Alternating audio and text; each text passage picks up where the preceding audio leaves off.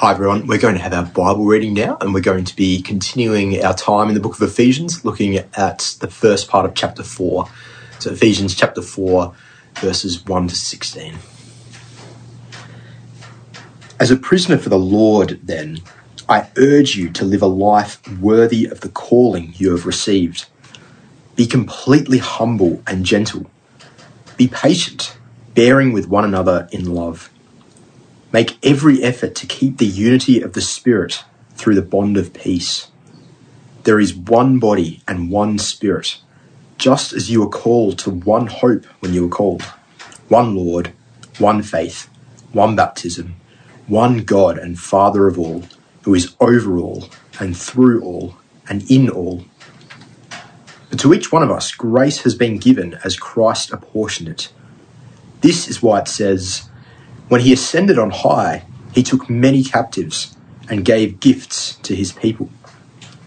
What does he ascended mean, except that he also descended to the lower earthly regions? He who descended is the very one who ascended higher than all the heavens in order to fill the whole universe. So Christ himself gave the apostles, the prophets, the evangelists, the pastors, and teachers to equip his people for works of service, so that the body of Christ may be built up until we all reach unity in the faith and in the knowledge of the Son of God and become mature, attaining to the whole measure of the fullness of Christ.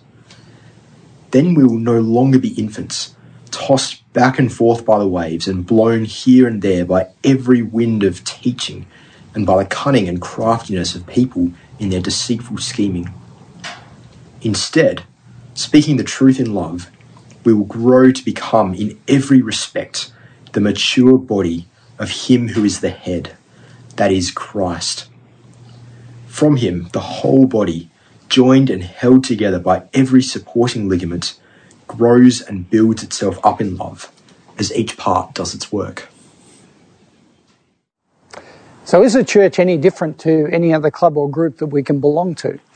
Uh, is it different from, you know, a sporting club like a, a netball team or a footy team or a basketball team or a mother's play group or a book reading club or the CFS or neighbourhood watch or, or even a, a club at university?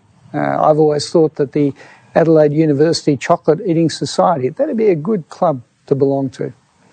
I mean, they're all bound together by common interest, you know, in sports or books or kids or fighting fires or chocolate or and Christians. I mean, we're linked by a common interest too, aren't we? In God. You might say, well, no. I mean, Christians and churches, they are different. For example, we love one another. Didn't Jesus say, they'll know you're my followers because of your love for one another? And it's true. I mean, I've experienced deep love as part of a Christian community. But if I'm honest, I've also experienced profound pain as well. And don't people experience love and care in other clubs? Uh, my parents, they joined a bowls club when they retired. It was a group that bowled together, they ate together, they regularly went to each other's funerals, uh, they looked out for each other. Uh, I can remember my parents going round to a home to care for a bedridden wife while her husband got out for a break. Christians, you might say, well, they're different because they don't fight. And, you know, there goes another flock of pigs, you know, flying overhead. I mean, we all have our squabbles, don't we? Our, our petty tiffs. It's the same in any club. And the Bowls Club, they had their factions and they complained about the greenkeeper. There was always some underlying sort of politics. So, is there any difference?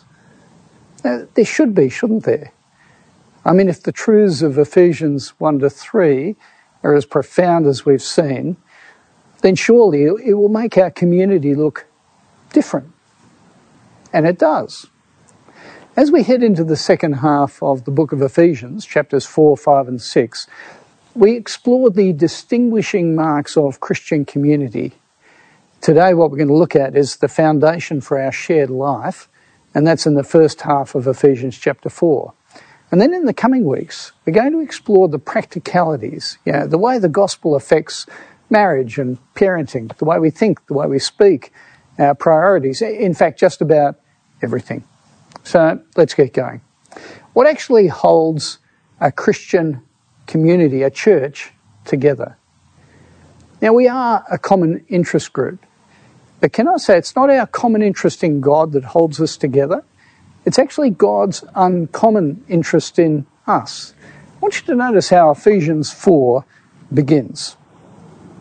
As a prisoner for the Lord, then, I urge you to live a life worthy of the calling that you've received. Now, here you can almost overlook one of the key words, uh, then. And it really should be at the start of the sentence, and it should be emphasized a bit more. You know, therefore. Paul is saying, in the light of everything that we've explored about what God has done for us in Jesus, chapters 1, 2, and 3, this is how you should live. Therefore, given everything God has done for you in Christ, live worthy of your calling. Now, what's the calling that's being spoken of here?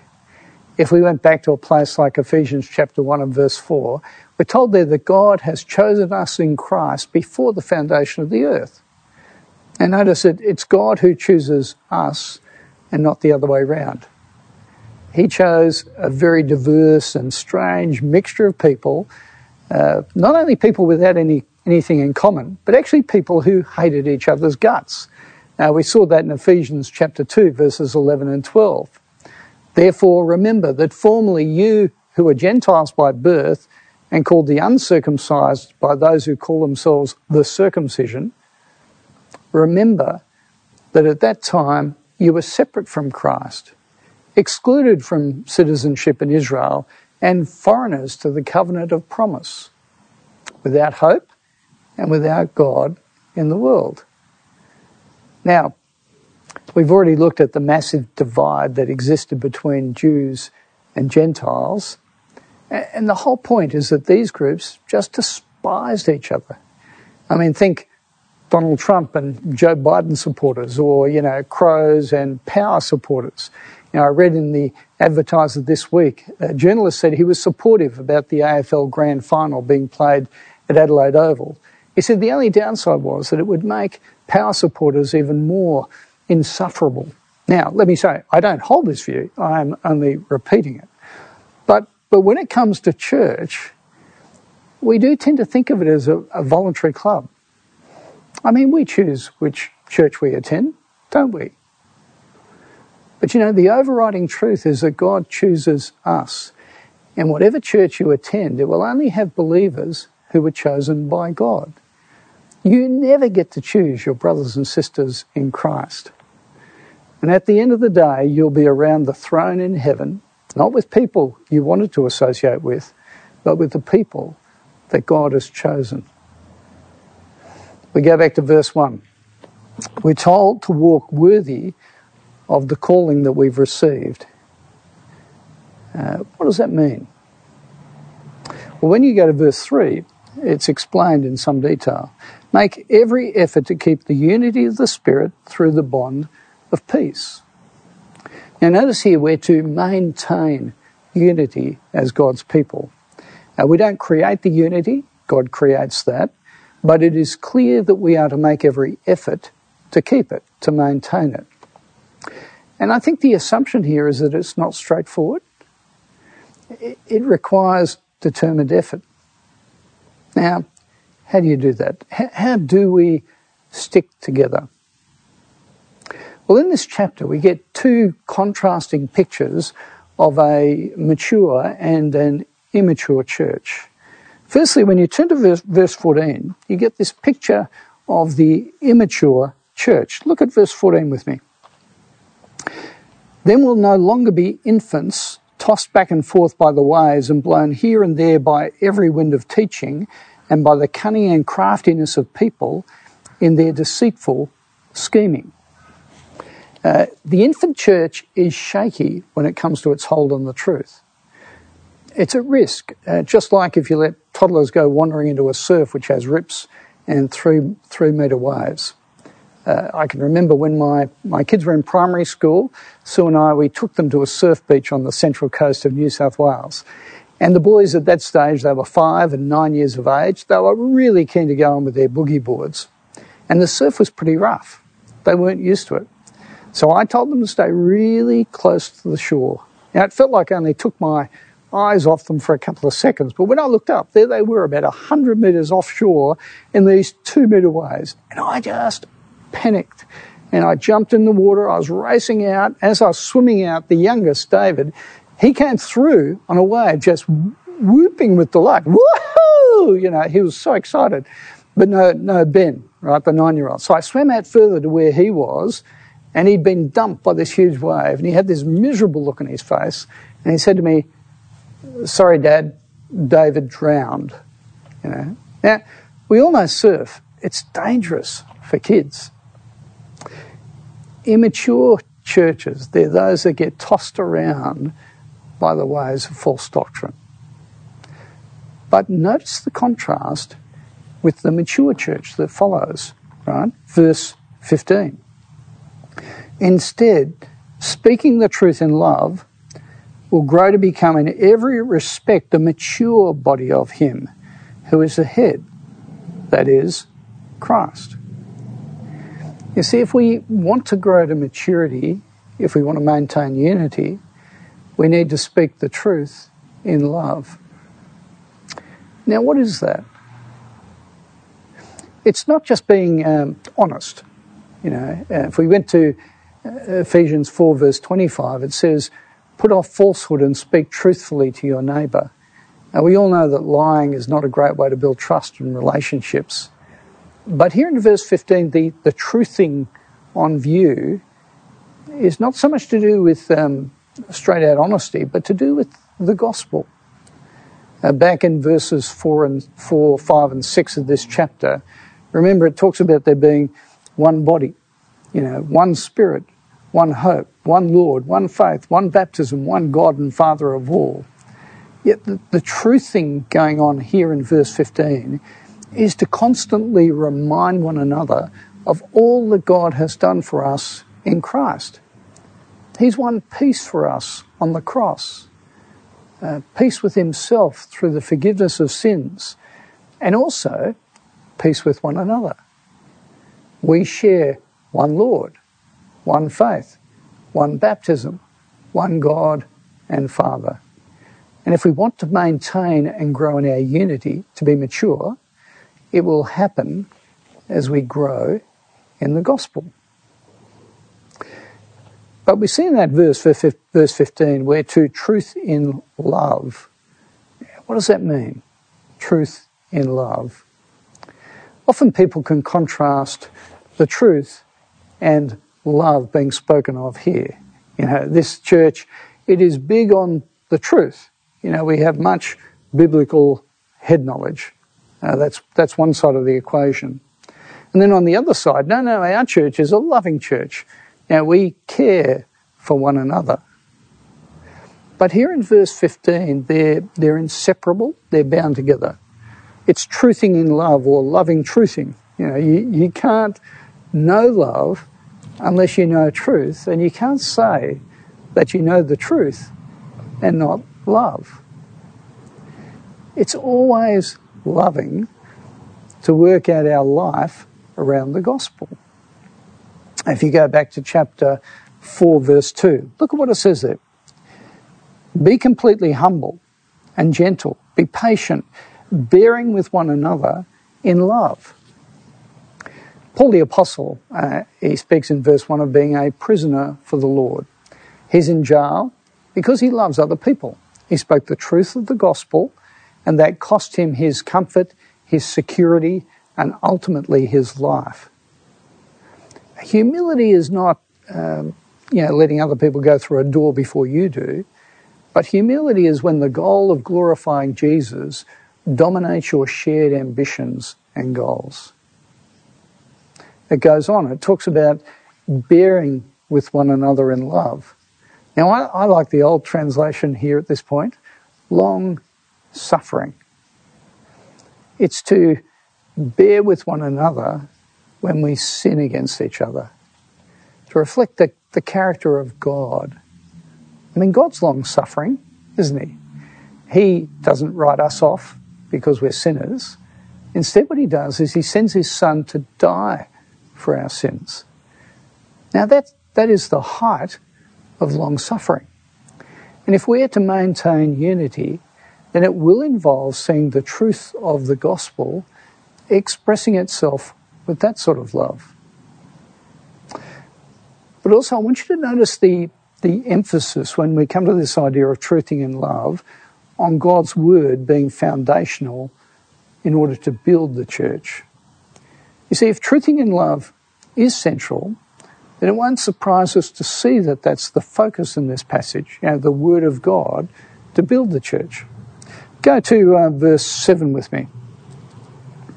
It says, To each one of us, grace has been given just as Christ portioned it. Now, Christ has gifted his church with people to serve. When you go to verse 8, you notice there that Psalm 68 is quoted. When he ascended on high, he took many captives and he gave gifts to his people. Now, this uh, Psalm 68 is painting a picture of a king, a victorious king returning home with the spoils of victory and the vanquished, those he's conquered in a train behind him. Uh, victory over the enemy. And when Jesus ascended from the dead, he conquered the devil and he gave gifts to his church so it could be built and grow to maturity. Then we see those gifts uh, elaborated when you get to verse 11. Christ himself gave the apostles, the prophets, the evangelisms, the evangelists, the pastors, and the teachers. Now, there are various gifts when you go through the New Testament, and they're often quite diverse. But only some gifts are mentioned here in Ephesians 4. But notice the ones here are all Word of God gifts. Now, why is that? Well, it's making a simple point that if a church is to grow in unity, it will be because the Word of God is foundational to our life and relationships. If we're going to love one another, it will be because the Word of God shapes everything we do. Now, does that mean that those with Bible teaching gifts are more important to our church? You know, those who teach our children or our youth or run Bible studies or preach on Sundays or whatever. Now, can I say the people are no more important, but we do treasure the gifts that they've been given because they're essential if we're going to grow to maturity. Verse 13.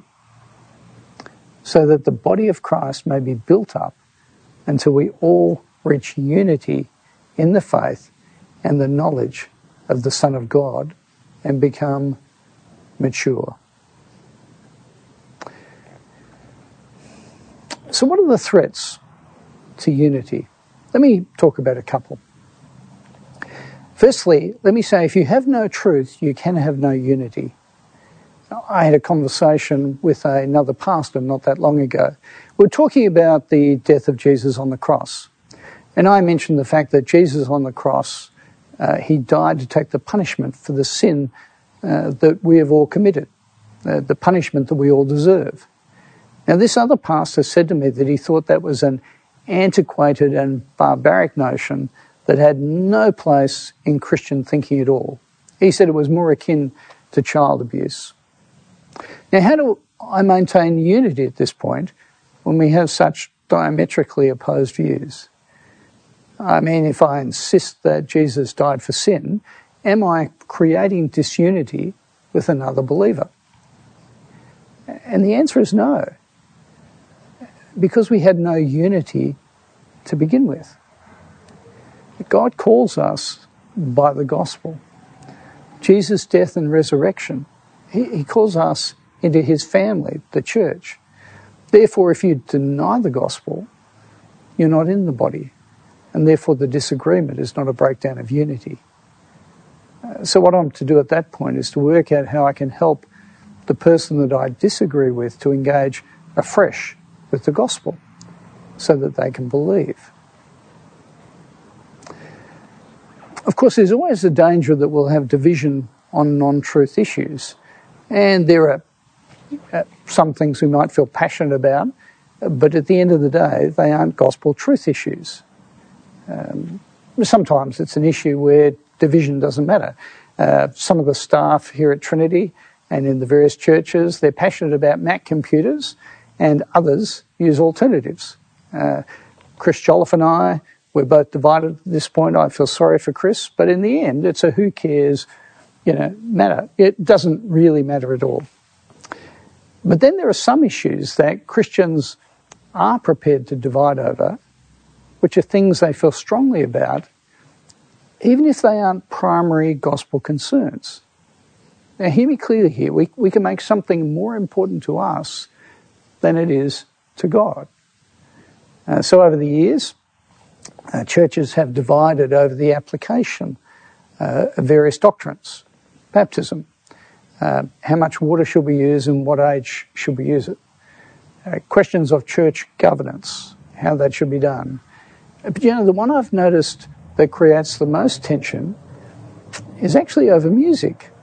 Uh, I can remember in the church in the city some years ago that people told me they were extraordinarily angry and were leaving the church when we went from having four hymns that were played on an organ to having two hymns on the organ and two songs with a guitar. See, what, what sort of music does God like? Now, let me say, it could be a truth issue. Uh, if the lyrics don't line up with the scriptures, that could create a problem. I had a friend come over recently who played me a song that they just loved on uh, on the television. It was off YouTube, and it was a really catchy song, all about faith. But at the end of the day, this song emphasized that faith was a matter of trusting in God. And if you did that, then God promised that you would be healed from every sickness and every struggle and every difficulty that you had in this world, if only you had enough faith. You see, at that problem, uh, at that stage, there was a problem with the lyrics because they didn't match what the Bible actually says. But on the other hand, let me say musical style is not a truth issue or a gospel issue. Fine to have a preference about the music you like, but it isn't fine to make it a central issue and to divide over it. Now, the other sort of threats we can have to unity are where there's no love. I think I mentioned at the start that, like all of you, I've known pain in Christian community. I can remember when Sue and I had a stillbirth before our eldest was born. We turned up to church the following Sunday, and a middle aged lady, she came up to us with a big smile on our face, on her face, and she said, Don't worry, you'll be able to have another one. Now, I know she was trying to be kind, but her pastoral technique sucked, you know. And as we walked home, Sue, my wife, who was one of the world's kindest and most generous and placid people, she turned to me and said, I had this overwhelming urge to punch her lights out. And we mentally crossed her off our Christmas card list. Now, you probably know that sort of experience where you feel pain and hurt and you draw away and you store up anger and you stew on it. And it just eats away at you. You see, at that moment, what was the biggest threat to our, our unity or our fellowship? Well, Sue and I had not been loved proper, properly, right? Actually, that wasn't the biggest threat. It was, it was the other way around. The risk was that Sue and I were not willing to be long suffering.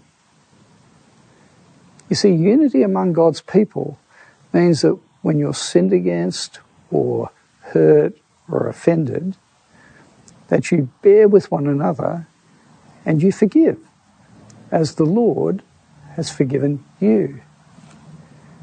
Churches, we're, we're families of forgiven sinners. We're not families of the sinless. I mean, do you deserve God's forgiveness? Now, just in case you're wondering, no, none of us do. So you can never withhold it from someone else. Don't do that with you. See, because when you fail to forgive, you deny the truth of the gospel and you destroy the unity among God's people. So, can I ask, are, are you eager to maintain unity among the people of God? Chapter 4, verse 3 says, Make every effort to keep the unity of the Spirit through the bond of peace. Now, why should we work so hard at unity? Well, it's because the church, it's central to God's eternal purposes. And it is really important to Him. And you know, what's important to God should also be really important to us. I um, want to show you this uh, this family heirloom. It's an urn, planter, pot vase type thing, and it's been passed down from generation to generation in Sue's family. Uh, we received it from Sue's great aunt, and I want to say it is quite extraordinary, isn't it? Now, I, I want you to imagine that uh, we had it valued and discovered it was worth $1.1 million.